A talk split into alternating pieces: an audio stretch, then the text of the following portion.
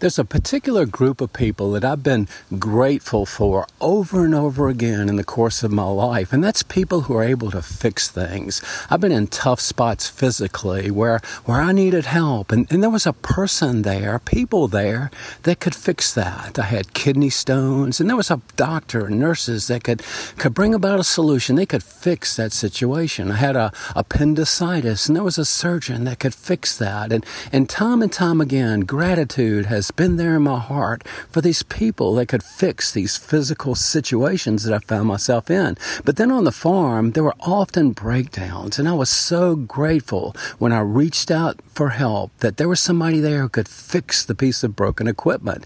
You know, often I could do it myself, but uh, but um, many times I needed help. This is beyond my abilities. I don't have the tools. I don't have the experience. I don't have the knowledge. I need to turn to somebody for help. And somebody responded to my call and they came and they fixed that piece of broken equipment and I could move ahead. Well, I was grateful for that. And when it happens today, I'm still grateful for those people that can come alongside me and fix things. Well, one of the attributes of God that we need to remember often is this God is able to fix broken things. He is able to come alongside and fix things that are broken. And let's just talk about it in, in the general sense in two ways. First, that need for our eternal state to be fixed. We all have a sin nature. We're broken because of that sin nature and the effect of sin in our life. And Jesus has a solution for that. He came because of his great love to fix that, to offer a way for us to be born into the family of God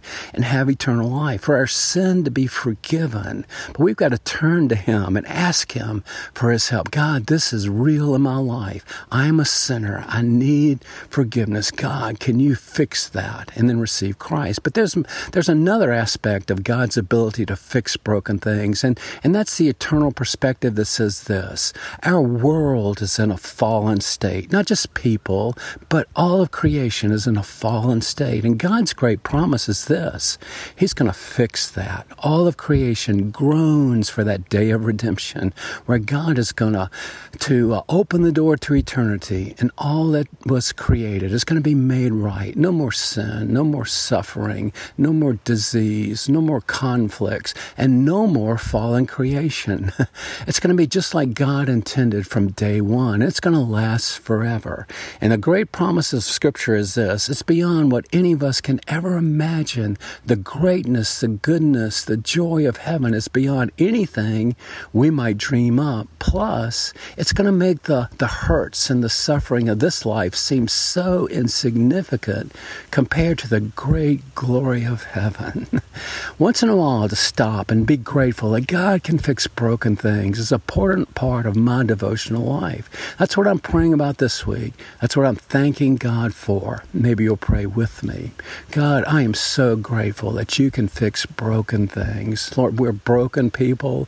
We live in a broken world. And for a season, you're allowing that. But that great hope for the future, for all eternity, is one day you're going to step into the scene and bring about that eternal fix. God, I'm looking forward to that. I'm looking forward when, when I'm made new. I'm in the likeness of Christ without any sin nature, no inclination to do anything that might ever dishonor you you. And God, I'm looking forward to your creation, the new heaven, the new earth, and, and just the way you intended it to be. And then for that to last forever. God, I'm grateful to you. And I want to express that gratitude right now for that. God, help us to have an eternal perspective, to see beyond the broken state of our lives in this world, that that day where heaven, the eternity of what you've made and intended for us from the beginning, will be real.